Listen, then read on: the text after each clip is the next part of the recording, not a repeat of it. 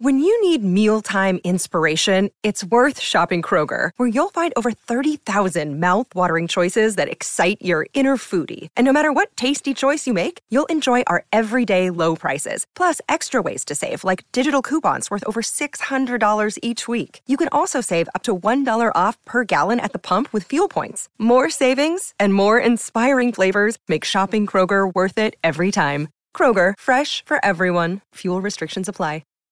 It's Tom Bilyeu here. And if you are addicted to the relentless pursuit of greatness, then I've got something special for you guys the Motivation Daily Podcast by Motiversity. It's your daily fix of motivation, inspiration, and wisdom featuring the best speeches and speakers on the planet.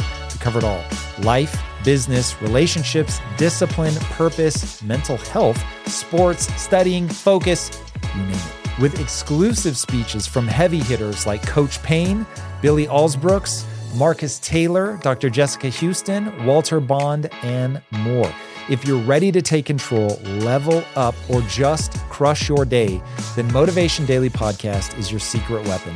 Search for the Motivation Daily Podcast and follow wherever you listen to amazing podcasts. You're listening to Impact Theory. Impact Theory. Impact Theory. Impact Theory. Impact, baby. Hey, everybody. Welcome to another episode of Impact Theory. I am here with Daymond John. What is up, man? Thank you so much for coming on the show. Uh, thank you for having me, man. Absolutely a pleasure. I have to say that uh, in researching you, I really resonate with some of the ideas from the power of broke to nobody's coming to save you, nobody's going to get you off the couch. That's on you.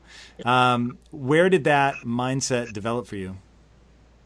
Uh, you know, I had um, I've written uh, several books, and um, I, I'm dyslexic, so it's challenging for me to write write books. And I realized that the mindset of being able to apply something is, is, is first the negotiation you have to have with yourself on why do you deserve it? Why are you in your circumstances? Uh, you know, what have you done wrong and is it not too late to change it or, you know, whatever it is. I mean, mental chains are the hardest to break. Um, so I, I, get, I usually get the most, I compile like the most commonly asked questions because usually when I write my book, somebody asks me a question, I go, go read that book. Go read Tim Ferriss's book go read, you know, whatever the case is. But I realized a lot of people just didn't mentally think they had the power. So I wrote Power Shift um, because, uh, like you said, uh, nobody's to come to your house and take you off the couch. I mean, especially today, right? Everybody right now is scared. They're they're excited. They're concerned. They're they're they're they're they're angry. Um, and they're not thinking of you right now. Uh, they're thinking about survival mode themselves. So until you understand uh, that you are in charge of, uh, you know, your mental aptitude and the way that you're going to handle life and take on the, the, the bumps and the bruises. You know, until you understand it's, it's up to you, the buck's up to you, then you're never going to get anywhere. So. Yeah, one thing that that I have found um, very difficult to deal with is that it's really hard if somebody has that mentality that they somebody has to give them power or that somebody could even take power away from them. It's hard to get them um, to start taking action that's really going to help them. Do you have say magic words if somebody's listening to this right now and they want you to be right? Do you have sort of that key insight that helps people see no, no, no, I really can do this? Yeah, you know. Um if they looked at all their successes, where they're happy or where they've overcome things in life, um, they realize they dug deep into something. You know, they realize that they didn't take no for an answer. Um, if they look at where they are stuck or challenged, they need to reflect and say, at what point in my life did that that starry-eyed person, where did it go? You know, and what what took that away? Um, and you'll realize at the end of the day, I mean, you know, listen, if you're somebody who's that that middle-aged person who turns back around and says, you know, I was Al Bundy, I was the star of the football team, I had that time or whatever, or I was that beautiful woman, or I was that smart, loved my life, and now, you know, uh, you know, something's gone wrong. Um, once you accept that, you'll realize you can get back to where you were or that good moment, but you just have to take a hard look and take inventory. You have to write your obituary down right now. And you want to know if you're going to live like that. Now, God willing, you're still going to be here tomorrow, next year, 10 years, and 20 years from now. But until you create that change yourself, like, what do you expect to get out of it? You're going to get zero. right? And if you're miserable right now, then obviously you have done a lot of things or made a lot of excuses or had the wrong influences around you that has created the environment you're in. And what are you going to do to change it? I mean, we're seeing it every day. I mean, I think that's why Shark Tank is such a great show. You know, you're sitting at home and, you know, you used to think millionaires and billionaires are born with money or everything happened. You're seeing moms and dads and kids and people of all colors and genders and race and sexual preference come on there and say, no, I was home. I had zero. And I took this one sock and I made two. And then I made four. And then guess what? Um, and I think that's why, uh, you know, it is. So to give you the short answer, it's taking a hard, deep look at your inventory of, you know, uh, what in life was your successes, what were your failures, and how did you learn from them? Taking inventory of where do you want to go, how do you want to be seen, taking inventory of what is your, uh, you know, your assets right now. Do you have a certain amount of time? Are you somebody that lights up the room when you come in? Do you want to cure somebody's problem? Do people love you? You know, uh, you know, are you willing to work harder than everybody else? Uh, you know, where is where is the empathy you see in the world that's going to need to be changed? So you take inventory of all these and you do some real soul searching, and you're at the first step of uh, living a very fruitful life. And even if you don't get to where you want to be, at least you know you left it all on the damn field. What do you say though to people for whom the deck really is stacked against them? Like they're coming at it from a place that's harder than somebody else. You know, for better or worse. I, I think we'd all agree for worse that um, the luck, um, who you know, all of that stuff is not evenly distributed, right? So some people are they're they're certainly starting from a deficit. Um, do you give them a pass, or to you is it just sort of the nature of the beast that you have to outwork, outperform? I'm never going to give them a pass because um, uh, my father left when I was 10 years old, raised by a single mother. I started working when I was 10 years old. I haven't stopped working ever since. I'm dyslexic. Uh, I got left back in school. I never went to college. I didn't know anybody with wealth. I grew up in a community that was riddled with crack, and half of my friends were dead or in jail by the age of 21. I'm short. I don't have no athletic skill. I can't sing and I can't dance really well. Um, and I'm black, and I've been at the I've been at the I've been at the barrel of a cop's gun three separate times when my only crime was I had T-shirts in my back trunk and I was reaching for the stars. Um, I've told I'll never be able to do anything in life, and now I'm a motivational speaker, five-time author, best-selling author. I've been on a major network for 12 years. I've uh, created a company that has influenced a good portion of the planet. I've employed thousands of people and uh, and been able to change people's lives. Um, you know, the reality is I'm never going to get away from being black, short, and and dyslexic. That's just what it is. Uh, so let's get past that. I'm not going to get away from the fact that COVID is here. That's just what it is, right? Um, so if I can do it, and this is one of the main reasons that I do write the books and I put things out because I'm a prime example of simplicity, hard work, and common sense with morals, and uh, and being able to embarrass yourself, take affordable steps, and learn from them, and you apply that, you can you can do it. I do know it's hard, and reality is I've met people that are more successful than me that had it harder than me. People that grew up in countries where they have to drink out of the same water that the animals drink out of. You know, that, they, that they've seen tragic, tragic uh, things happen on a daily basis. You know, so uh, you know it's out there. But we have two choices: to sit there and say "woe is me" and just be another one of the statistics, or to sit there and give it our give it our best and learn from people like me who say, "If my dumb ass can make it, then you can you can do it too." Dude, one thing that really inspired me in your story is your mom. I love the story of you taking her to the meeting with Samsung, and uh, I thought that was brilliant. You're like, look, my mom's smart. Why wouldn't I bring her? Um, what was it that she like gave you mentally? Because it seems like you're, and and maybe you had to overcome some crazy shit that was like problematic from a belief system standpoint, but you seem to have been on the right beliefs pretty early. Did she instill you with stuff that allowed you to reach for the stars, even though you had what looked like, from anybody's perspective, to you know, to be a lot of things that had to be overcome? You know, I think the, the beauty of my mother is that um, she always tried and she always educated herself. And even if she had a day job, she worked on some kind of night job or an other way to make money. But the key to her was that she educated herself and she tried to educate me and educate me in real life experience. She, um, you know, listen, we're in a day and age right now where people are, it's tough, right? And people are thinking that white people are the oppressor or they have it better. Maybe they do, maybe they don't. Black people are being tortured and there is no way out. Maybe maybe that is the challenge. But what my mother did when my father left, um, she did a couple of things. Number one, the man who came into my life, who I happen to call my stepfather, uh, he dated my mother for about three or four years, happens to be of the Jewish faith. He happens to be white. And I learned at that time, I educated myself and I learned that people are people and we have more in common than we have against each other. And his brother actually was one of the lead attorneys over here who helped to uh, free Mandela, uh, and oh. and and I and I realized at that time, if you really look back, that whether it's civil rights war, but civil war, or the civil rights, or apartheid, no no oppressor was never overthrown without unity of all colors. So.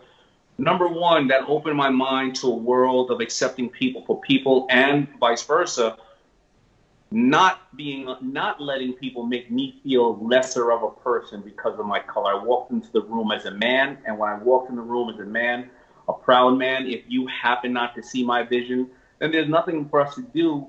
But the other side of it is because we're different, we're going to get innovation because I'm going to share things with you that you may not know, and you're going to share things with me that we may not know. And We're going to make money together. So she educated me in regards to that. But then also, um, she would send me away to someplace different every summer for various reasons. And and and, and um, she wanted me to get out of the inner city where my friends were obviously, you know, being in, having challenges because uh, they didn't have the right resources around. But she wanted me to see the world, so she would send me to Barbados or uh, Toronto, or I lived in Hawaii for you know the summer. Now somebody would sit there and go, "Oh, okay, Daymond. Well, sounds like you had a lot of resources living in Hawaii for the summer. No. My mother had a friend that worked on it that worked that was in the Navy and that woman had a son. My mother said, I will take your son for the summer, you take my son for the summer. And this was before wow. 11. You can buy a ticket in advance. So my mother would buy a 17 connecting flight ticket from New York to Hawaii three years earlier so I would leave in June to get to Hawaii. I would get there in September, but my mind was open to all these things. And and the last thing um, my mother did for me is at an early age she she made me understand that I'm in charge of my own destiny, and this is the hardest thing to teach kids because I have the I have the challenge of teaching that to my daughter now, and I believe that if you give somebody everything, you make them the poorest person in the world. And when I was in a school right when my parents got divorced, I thought, you know, messing up would get my parents together because I was in the seventh grade, and and and and I remember the teacher telling my mother, if Daymond only passed one test, one last test, because we know he's uh, rebelling, we will let him go. If not, he's going to have to get left back. And I went out that night before the test, and I played as much basketball as I could, and rode my bike, and chewed bubble gum, did whatever I did. I, I get a 30 on the test. My hmm. mother oh. goes into the school and the teachers go, we know about the divorce. We see what he's doing. We're going to allow him to move on from seventh grade to eighth grade. And this was a Catholic school at the time because my mother said, she said, no, no, you're not. You're not going to allow him to move on because he needs to understand that his destiny is in his hands. And I and, and I don't have any money anymore so the little four thousand dollars a year I would pay for a Catholic school, I, I don't have it, um, and I'm taking Daymond out and putting him in public school. Well, of course, during that summer, I said, first of all, my mother said I'm going to be on punishment for the whole summer. I'm not going to be able to go out. But guess what? She has two jobs. There's no way in the world that she's going to be able to tell if I'm going out or not. And by the way, that public school she wants to send me to, they eat their young over there. I mean, they are horrible people my mother wouldn't send her little only child to that public school. And guess what happened? My mother goes out and gets a third job so she gets a babysitter to watch me. She whips me the old school way, lay down, she took a belt, pulled down my pants, whipped my ass. And then when I got to school in September, it was not with my cozy little friends I knew for seven years. I was in public school getting my ass whipped. And it's soaked in. Myris, nobody's going to save me. Um, and so I, I, learned responsibility at that time, and, and, that would that would I think it would it would it would follow me for the rest of my life. That the buck stops with me. Dude, your mom is legit. That gave me the chills when you were telling that story. Um, I have I, I didn't get into quite that much trouble, but I had a similar. My mom was so fucking hardcore. She was not for play. And she was just like, look, if I have to discipline you till the cows come home, then so be it. That's how it's going to be. You're going to be on the straight and narrow. You're going to get your shit done. And that really did have an impact on me. And so I ended up not having kids. And part of the reason that I didn't have kids was two, one, like you said, I think if you give somebody everything, you make them the poorest person in the world. That is so well put. And I'd been very successful. And so I was afraid if I if I say this super super raw, I was afraid I did not have the strength of character to deny my children something when they look at you with those big, you know, doughy eyes. You you recount that story so powerfully in your new book Power Shift, where of course we don't know you're talking about your three year old daughter, but you're telling the story of this like really intense negotiation, yeah. and you reveal that it is your daughter. And I thought, yeah, that that's the moment where I thought I was going to be weak. So mad props to your mom. I think that is um, that is so powerful and forcing somebody to see the consequences of their actions, I think, is is really intense. Now, there's a couple ways though that you could have gone in that, and I'm super curious to know whether it was something else that she gave you that that you know brought you back around to I can do this, or something else. But one way is you know get so angry with her that you just continue to rebel and not do your thing. And fine, you want to send me to this school, then I'm going to start hanging out with the bad kids and doing drugs or whatever. Um, why didn't you? Why'd you? I mean, you end up obviously killing it in life. I well, initially with initially with my mother. Well, you know, listen, I, I had common sense too. I realized that you know it's got to be a bigger world out there than the little world that I knew in Hollis, Queens, and I would hear of people getting beat up or dying or going to jail, and I would say. I, uh, I I'm just not. I couldn't understand living in a cage for five, six, seven, ten years. And I mean, listen, when we're thinking about this quarantine, people can't even uh, they can't they can't stand living in their home for a month, right? Um, so I, I realized it was what I didn't want out of life. I didn't know that I could potentially become successful, and uh, and that would happen later on in life. But I also broke my mother's heart when I heard her one night. I was listening in her bedroom, and she was sobbing.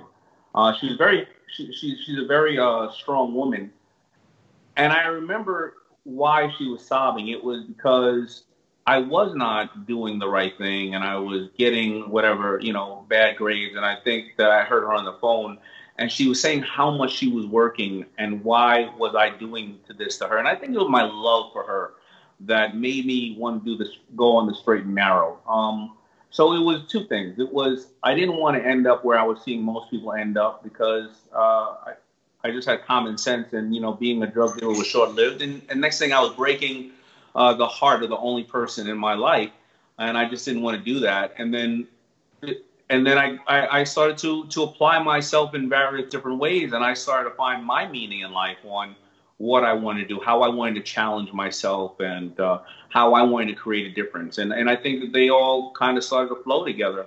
You know, but again, that didn't happen until I was like 20, uh, 21, 22. But you know, that's what kids do. We're trying to find ourselves. Yeah, for sure. Speaking of kids, man, if um, so, I know you had a, a health scare with thyroid cancer. Um, congratulations, by the way, for finding it so early and, and taking aggressive measures. Um, but if it had gone the other way, and you could only like sort of package up for your your kids um, like three ideas. It doesn't have to be three, but just like a, a couple core ideas um, that you think maximize their chance for success. Like, what are those foundational ideas that have led to your success?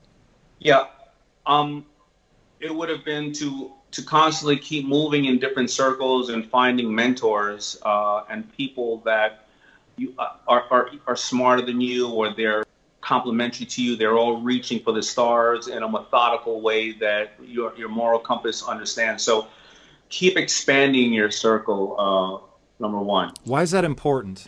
Because it's interesting when you talk about getting shipped around a lot as a kid to obviously experience different things. How does that help? Yeah, I think a worldview and I think different views make you a more well-rounded person. You know, um, and I think that having empathy for other people makes you uh, somebody who people want to be with and and and you have better answers for things. You know, I think that you'll see different races, religions, or colors of people, and you'll start to say, um, it'll broaden your mind. It really will make you want to educate yourself in different ways. And you may find something that you never would have thought of. You may find a love and a passion in a different area that you want to go into.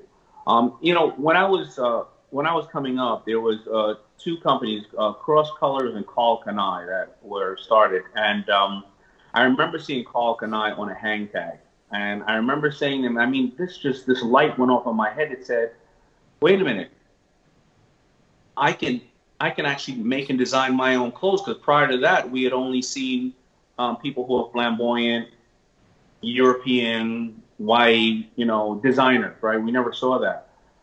So the the seeing of that person opened me up to say, maybe I want to try to make my own clothes and t-shirts. Now, that's that's point number one. But also in my travels, I met a lot of people who were uh, gay, and I and white and brown and whatever the case is, and I and I and they became good friends of mine. In my neighborhood, and you know, listen, Fubu was very close to rap. It was all, it was about a, a, a, you know a music that I wanted people to enjoy, and I wanted to dress people for it. But it's a very homophobic culture. And to make a long story short, by opening up my mind to see that picture of that young man, by knowing uh, people who uh, have different sexual preferences, but knowing and loving them for who they were, I didn't mind becoming a designer, but all of my friends thought that I was gay at the time, and they stopped talking to me. But I was I was comfortable with my sexuality because I knew people who happened to be gay that were great people. I was comfortable being able to design because I saw this thing. So it was all these exposures to things that made me say I'm going to do this. Because a lot of the things that we see people, uh, you know, that that hinder them is because they don't think it can be done, because they think people will laugh at them, because uh, uh, uh, they haven't seen somebody else do it that looks like them or who believes in the same thing they, they believe in. And I just think that those are the things that I, I that's why I would share with my daughters to go out and meet as many people in the world as they can, and also to not lock themselves down until they're 35 years old or older, because you know, for the first 15 years of your life. Lock themselves down, meaning marriage? Marriage, yeah. Because I believe that for the first 15 years, you're somebody's uh, daughter or son, right? And if you're going to live to hopefully be 100 years old, you know, after that, you're going to be somebody's uh, husband or wife, then somebody's parent, then somebody's grandparents. I want my daughters uh, to travel the world and know who they are just for 10 years right? From 20 to 30, 20 35, whatever case. If that other person you want to get married to, if they're not there, then screw them. I didn't say don't have a boyfriend, but don't let them ch- be you for a period of time. Know who you are, what you truly want out of life. And then last but not least, uh, you know, I would tell my daughters to constantly educate themselves, you know. So those are the things that I would uh, uh, I would push on them. No, I love that, man. I think those are amazing things to push on somebody. You mentioned education with your mom as well, and and I wanted to ask you then, um, how did she educate herself? Was it just um, buying books, library card? Um, I'm guessing this is way before the internet. So, um, what was she doing to further her education? Yeah, she she would read, uh, you know, newspapers. Uh, she would go and go to the library and and uh, pick up books and stuff. And she would also, if there was a way to do it, meaning she read a book or no, she wanted to make a blouse for herself, she would then actually hands on try to do it. Uh, she would also teach me about educating uh, myself because, um, and she did it, you know, being very slick about it. She would say, "Hey, Damien, you know, I gotta, I gotta get the food ready, and then I gotta go to work. So do me a favor, can you read me the the New York Times?" And so I would stand there next to her for an hour a day, and I would read the New York Times, and then she would ask me questions about it, um, and it got me used to reading. And I, I gotta say. Um, you know, and I know that you know, like your interviews, we go off on different topics and stuff like that. But something fascinating happened to me um, yesterday. My my friend called me and he said, you know, my son who's 12 years old, I bought him something very expensive, uh, and I told him to read that whole manual, that book, you know, front page to the last page, and he was online and he said all his friends were laughing at them because kids no longer want to read. Um, oh, that's crazy. They're, they're reading memes or they hit the top hit on Google and they want to read little things like this um, because there there's too much information out there, and whether it's good, bad, or indifferent, they don't have the attention span anymore because, you know, our buddy Seth Godin will say they're not making more attention in this world. And the other thing, which is not that important, but his son does not not know how to really write cursive. Um, we're going into a new world where the kids are not educating themselves in certain ways or so I think that my mother teaching me, even though I was dyslexic, how to sit down and have the patience to read something fully through a full book is extremely important for parents to teach their kids today to get that discipline. If you want a fighting chance against the competition, you need to be using the best technology and platforms in the world like Shopify. For whatever and wherever you want to sell, from launching to going international, Shopify is the global commerce platform that will help you grow at every stage of your business. Shopify is your all in one platform to quickly and efficiently take your business to the next level. Now, I love everything about Shopify because it makes it so easy for you to start, run, and grow your business. It didn't used to be this easy. I'm telling you, back in the day, it was a lot harder. I'm so jealous. Shopify powers more than 10% of all US e commerce because businesses that want to grow quickly and efficiently choose Shopify. Sign up for a $1 per month trial period at shopify.com slash impact, all lowercase. Go to shopify.com slash impact now to grow your business no matter what stage you're in. Shopify.com slash impact. This show is sponsored by BetterHelp. You will never be able to reach your full potential if you are riddled with stress and have a lot weighing on your mind. I can tell you from my own experiences with stress and negative thought loops, you have to find a way to work through whatever it is that's weighing on you if you're going to have any hope of achieving your goals. Therapy can be an option for working through things, and for an online therapy option that is super convenient and flexible, be sure to check out BetterHelp. With BetterHelp, everything is 100% online, and getting started is quick and easy. A brief questionnaire matches you with a licensed therapist, and you can switch therapists at any time for no extra charge. Get things off your chest, process through things with BetterHelp. Visit betterhelp.com slash impact theory today to get 10% off your first month. That's betterhelp, H-E-L-P dot com slash impact theory. It's Tom Bilyeu here. And if you are addicted to the relentless pursuit of greatness, then I've got something special for you guys. The Motivation Daily Podcast by Motiversity. It's your daily fix of motivation, inspiration, and wisdom featuring the best speeches and speakers on the planet. We cover it all life, business, relationships, discipline, purpose, mental health, sports, studying, focus, you name it with exclusive speeches from heavy hitters like Coach Payne, Billy Alsbrooks, Marcus Taylor, Dr. Jessica Houston, Walter Bond, and more. If you're ready to take control, level up, or just crush your day, then Motivation Daily Podcast is your secret weapon. Search for the Motivation Daily Podcast and follow wherever you listen to amazing podcasts. Going early. Yeah, no question. And that whole notion of education, what it is, what topics matter, I think is really interesting. And I've heard you answer the question a lot of times, like, what would you have done different? And you always say financial literacy.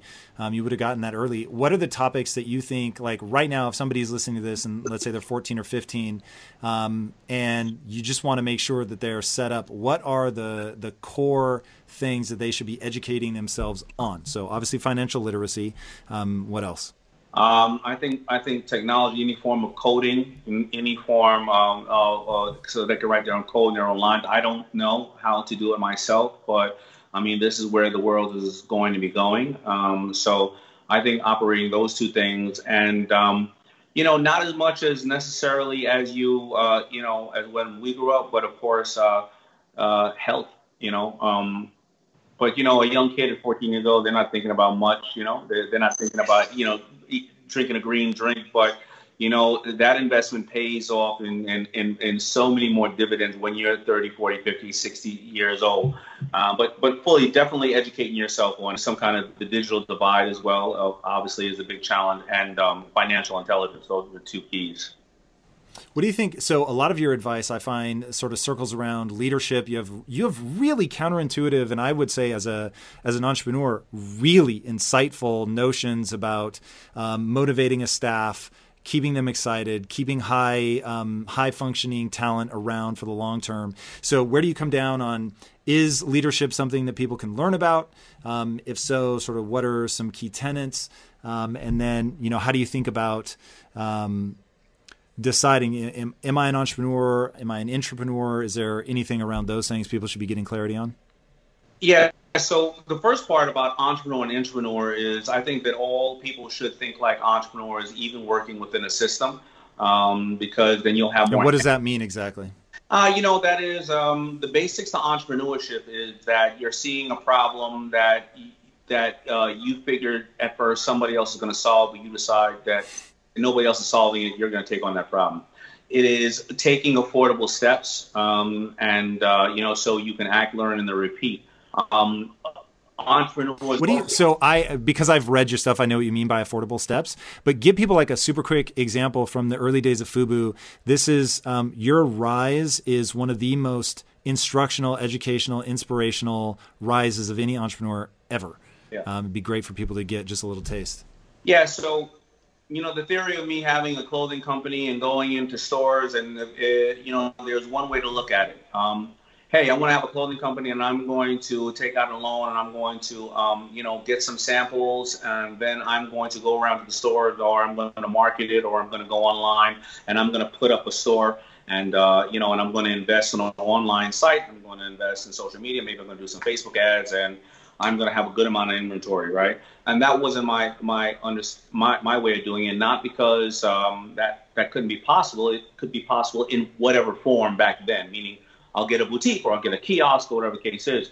But I didn't have any money. So um, taking affordable steps was something that I was able to do. I was uh, able to uh, make make get forty dollars and make eighty hats and go on the corner and stand on the corner and sell them and make eight hundred dollars and then um, you know get a couple of T-shirts and sell them and it always went affordable. You know, boom, boom, and then a step back, right? Because I would, but I would be learning during the course of the process, right? So I made the hats, made eight hundred dollars. All right, so let me go and buy eight hundred dollars worth of T-shirts at ten dollars a pop. That is eighty T-shirts. And what I'm going to do is I'm going to buy ten. I'm going to buy eight colors, right? I'm going to buy black, blue, green, red, blah blah blah blah, right? But because I did that, what did I learn? Well, out of the 80 T-shirts in fashion, 65% of all sales are black. 20 percent is white, and uh, the other small percent is anything else. So now I got 80 t-shirts and I sold all the blacks and all the whites. Now I'm sitting on top of 60 t-shirts that I can't sell. All right, so now I fall back. So the next time I then finally get some money, I buy more black, I buy more white, right? I took an affordable step. Well, then I realized that my customer wanted only double, XL because at that time, double XL was cool, baggy. I didn't, if the kid was 95 pounds holding a brick soaking wet, you know what I did? I took a small shirt and I cut the small out and I put double XL in the damn shirt. So, so you know, um, I, I, I, so that's why affordable steps are important because you act, learn, and repeat. And I closed Fubu down three times from 89 to 92 because I ran out of capital, but I ran out of $500. I ran out of $1,000. And the business kept mm. calling me back. I, you know, people would say, I saw the shirt, I love it. And I got this euphoria feeling. I said, I'm going to do it again. I'm going to start up again. So when I see really truly successful entrepreneurs, they failed six or seven or eight times. They started a company, they didn't have all their their legal in place. They closed the company down. Started again. They didn't have their accounting. They had their legal, but they didn't have accounting. Started again. Legal, accounting. They didn't have distribution. Started again. By the time they get to their eighth company, they're like, "Yo, I got all this shit worked out," but they took affordable steps. Yeah, I love that idea of affordable steps. I think that's so important. People also should know that you're when you first really started getting recognized, you were already 10 years in. Like you said, you'd shut it down almost three times. So, getting that this is a long road that you're going to be going, that it better be something that you're passionate about. I always tell people, look, the the success is not guaranteed, but the struggle is. So, if the struggle is guaranteed, you know the shit is going to be hard no matter what you do, then it better be something that you care about because that's going to be the only thing that keeps you sane as you're trying to build this thing yeah, that that makes a lot of sense to me for sure. Yeah, and as we talk about the leadership stuff, and, and you know, and to, I love to simplify. I think that's what makes me um, excited about stuff. You know, I've been to many speaking engagements, and I've seen a lot of things where people are, you know, they're PhDs and they're talking so so great about the information, but it's going over my head. I love to share with people my story and what I've done because I share it in simplistic form because sometimes people can get intimidated by what they see out there and people they see out there. But my leadership, uh, my leadership theory is that um, as a person of color who felt like there was a glass ceiling in various places that I may have worked, um, I never wanted people to feel like there's a glass ceiling working for me.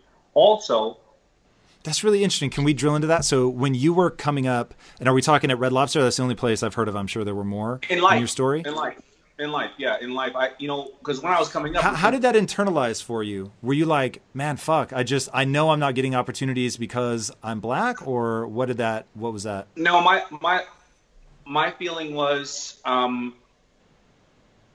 It'd be hard for me to go after opportunities because I've never seen somebody uh, on TV that looks like me that wasn't music related or at or, or or or in sports. And at that time, we didn't have the internet, so we couldn't get to see amazing business people of color, which there are millions of them, and they're amazing people. I would work at a, I would work as a foot messenger for a company called First Boston that happens to be a venture capital firm. And when I would have my uh, paycheck every two weeks and I could afford a four dollar hamburger, I would go upstairs to the corporate uh, uh, dining room and there were no women and there were no people of color there. So I felt that society only rewarded a certain person, or they actually held other people back. Um, so as I would grow my career in my, um, you know, my office, uh, my office was United Nations. I couldn't care who you were, whether it's your education level or whether it's your color. Okay, yes, I did want you to be educated if you were my attorney. Uh, I wasn't hiring an intern for my attorney. But other than that, um, I believed also that, I mean, the theory of being an entrepreneur is I'm making $10 right now, but I'd rather give you two and I'd only take eight because collectively now we're going to make 12 and vice versa. But I never believed that no matter what job you were doing, were you ever beneath anybody else. You had to be able, in my company, you talk to the boy or the girl in the mailroom the same way that you talk with respect to the CEO. Because somebody's dedicating themselves to you, you have no right to say that you are a better man or woman than that person. Because that person has family, that person has love, and that person is a person. So I think that that is where my leadership uh, mentality has come in from, and as well as how can I have people be entrepreneurs in my company if they can't, if they're not rewarded for potentially taking small steps and trying to do things outside of the box as long as it's morally uh, correct with what we're doing and long nobody else gets hurt. Uh, so I, I, have those. That's just been my way of leader, uh, leadership. And I'll be very honest. I don't like, you know, when when my company was big and we had three or four hundred people working for us internally and another couple of thousand externally, I didn't like it. Um, so I also take my hat off to those who can move 10,000, 20,000. What was it that you didn't like? You know, I felt like at that time, you know, listen, I, I came up, you know, in, in, the streets and I wasn't as educated a lot of times in certain leadership. And I didn't realize for every 50 people, you may need one HR person. So I, I had an open door policy and I felt like I was a shrink, you know, all the time. And I did want my people to feel comfortable to come and, and be able to speak to me. Um, but again, I also, and that is my leadership way, I also have a a massive amount of respect for people who can who can move 10,000 people in unison um, and and and and and lead lead people. So there's going to be a million different ways to to be a leader. So if you're not looking for education for most roles, I get the thing about you want your attorney to be really well educated. But if you're not looking at education, you don't give a shit about skin color. What is it about? What is it you're looking for? Is it a trait? Uh, personality type? Like what what do you go for? Yeah, so definitely it is a trait. It is a problem solving trait. Um, personality wise is I have to like you, or I feel the team has to like you because you're not going to get too much production out of people that uh, have conflict and or don't want to work with each other because whether it's on Zoom, whether it's an investment, whether I'm employing somebody, you know, can I sit next to you for eight hours a day, five days a week for the next five years of my life? Um, and if I can, and I'm excited about it, and you're a problem solver, well, then we're going to have innovation. Um, we're going to have uh, it's going to be um, uh, you know infectious for the rest of the team, and we're going to set a culture that, that that people want to be part of, and you're going to retain more people because if you have heavy turnover, a lot of work stops. Number one, you may be creating a competitor of yours because that person sees where you're doing wrong and says, I can do it better. Um, you know, or a lot of industry secrets are being let out. So I, I don't want heavy turnover. I want people we can trust. And just like in any relationship, when a couple of things happen bad, well, if you get somebody new, you're going to have your own form of problems anyway. Let's let's realize what happened bad. How can we learn from it? How can we get that out of the way? Because no longer will that happen because we've gotten that out of the way. And you know, so that that's that's how I feel about it. Another skill set that um, certainly in the new book, I mean, is largely about this. Um, that seems pretty important to your skill set is negotiating. Um, people see you negotiate uh, episode after episode on the Shark Tank. Yeah. So, what what are some things that you hope people take away from the book? Um, what makes for a good negotiator? I thought you've really approached this in a unique way. You were giving advice you don't usually hear. Um, so, I'd love for you to lay out some of the basics. Yeah, you know, Shark Tank has spoiled uh, people in regards to how they think the theory of negotiation goes. Because again, some of those pitches can be two hours long, but you only see eight minutes, and it's very simple. Hi, sharks. My name is so forth and so on. And within eight minutes, you have a deal or you not, and it's very, very, you know, boom, boom, boom, boom, boom. Right? When you know the reality is the negotiation almost never closes the first time that you speak to somebody, almost never. Um, and there's three parts to a negotiation. Uh, number one, it is how do you build influence, whether in the room that minute on Zoom or whether when people do have that first point of interaction with you, um, when they pick up their phone uh, and look uh, and research you, when they look at your social media, uh, are you able to build influence there because they already were kind of on the fence? That's really interesting. So, are you saying that the the things you put out into the world, the content that you create for your own social media account, is a form of influence, even if you're you know only followed by your friends? Yeah, very true. I mean, that is you know before you know we used to uh, you know get somebody's card or call their references or you know whatever the case, but we're no longer doing that. You know. Uh, we're meeting people and we're pulling up who they are as soon as we leave the elevator. You know, so so so uh, I give an example. You know, um, I was in an elevator and uh, you know somebody if somebody said to me, "Well, Daymond, I, it's 90 seconds in an elevator. How can I build influence in that time?" Well, you know, if you said to me, um, "Listen." I know who you are. I never thought I would meet you. Here's what I'm doing, uh, you know, and uh, you know, I love to solve these problems for people. And you know what? If you ever want to, uh, you know, have somebody from your team call, I'm willing to do this for you, do that for you, whatever the case is. And you know what? Either you know I can over provide for you, or um, we'll just shake hands and you know never see each other again. But I appreciate it, whatever the case is. I'm going to leave that elevator and I'm going to probably pull you up. And it's the same as kids. When kids come over to my company to work and we look on their social media, you know, we look at what they're saying. You know, we look at when they're posting. If you if you're coming over and you're an accountant and you want to work in my company, well, you know, if you got six TikTok videos that are popping up every single day and you're not in social media, well, then when are you making those videos? You know, and you, you so and, and, we're looking at the things. Are you in? You love charitable organizations? Are you, uh, you know, are you always on there with a smile? Hey, everybody, you know, like we're, we're looking at these things. We're human beings and we're looking at these things. So you know, that's where influence now is because no matter what, somebody's going to look at what you're doing. They're going to look you up. No question. So there was two parts to that influence. Um, that side of things is really powerful, and I think people seem willfully blind or certainly unintentionally blind to how much they're broadcasting about themselves. Then the other part was um, them making an offer hey look maybe you never call me whatever maybe it doesn't work out but here are the things that i can do for you. How do you feel about people making that pitch? Um, because one thing that drives me crazy i get people coming up to me all the time tom just let me know how i can help you. And my thing is don't make me think of how you can help me. Like that's the first thing you can oh do. oh my god. So you sound like me.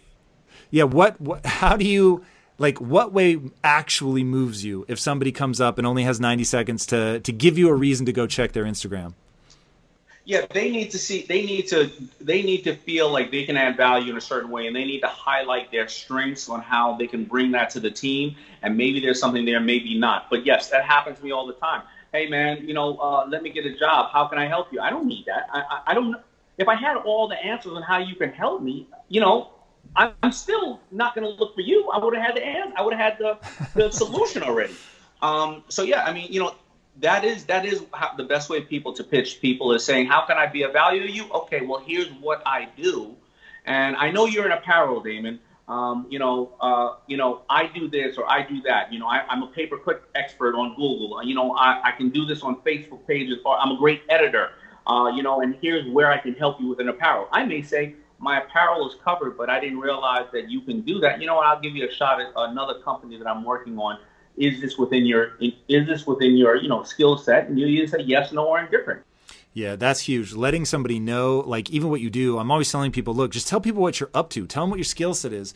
When you find somebody that needs that thing, then it can be a tremendous fit. Like there's invariably something that I mean, this is even more true for you because you have such a portfolio, but there are so many different things I'm looking for in sort of abstract areas of the business that if somebody lines up on one of those abstract things and you tell me in an elevator or elsewhere, it's like, oh shit, okay, I actually do really need that thing. Yeah. Um, that's super interesting. But if you're just asking me, I don't know what you know. So then it becomes this impossible situation where you're asking me to do work just to like possibly have something to do with a random stranger that I actually have no incentive to figure out how we can work together.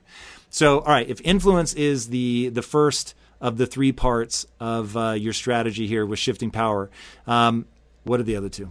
Well, the next one is going to be negotiation, and I love the old sayings. I mean, they're around for, for a reason. You know, it's not what you accept; it's what you negotiate. And uh, but people again, like Shark Tank, you know, uh, they don't realize that the best part of negotiation is what's in it for the other person on the other side of the table because that person has uh, their own challenges. And a lot of people uh, get thrown off a negotiation because they don't ask the right questions uh, and they may not have the amount of empathy they need. You know, if I'm talking to you and, you know. Did you say empathy? Empathy, yeah.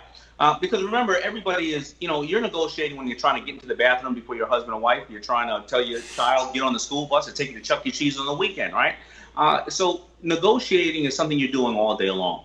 Um, but sometimes people don't know the right questions to ask. You know, I've seen people take things that I have said and said, well, you know, he doesn't want to do the deal. But sometimes they don't say, what's in your way? How can I make this more attractive for you? What else can I come back and bring to you? Is there any references that you would like to know? Because I'm telling you, I've done this several times. And, and, and by the way, even if we do this, if you have a challenge, then we, I'll find ways to dissolve it fairly quickly. You'll get your money back, whatever the case is. But a lot of people are, are so transactional and they just want to have the, the, you know, the conversation and, and, and, and that's part of the negotiation process. But however, you know, most deals don't happen, as I said, the first time you see somebody negotiate, but uh, you see somebody or you talk to somebody. But the following part is how do you nurture that relationship way after the initial contact point because that person is either going to recommend you to many people, not recommend you to many people. They may do a deal later on down the road because you, uh, you know, they felt that you had empathy. They felt that you knew what you wanted. They felt that you knew your value and your offering, and more importantly,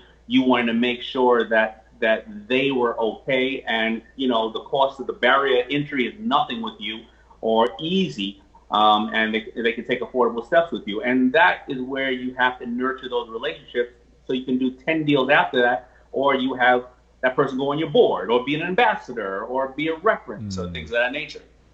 Yeah, that that's critical. And um, so the the third part there is um, how to how to because that is really that right the ongoing deal flow that you get with the different people if i remember right from the book yeah so it's three parts it's how do you build influence how do you negotiate what's in it for the person you're negotiating with?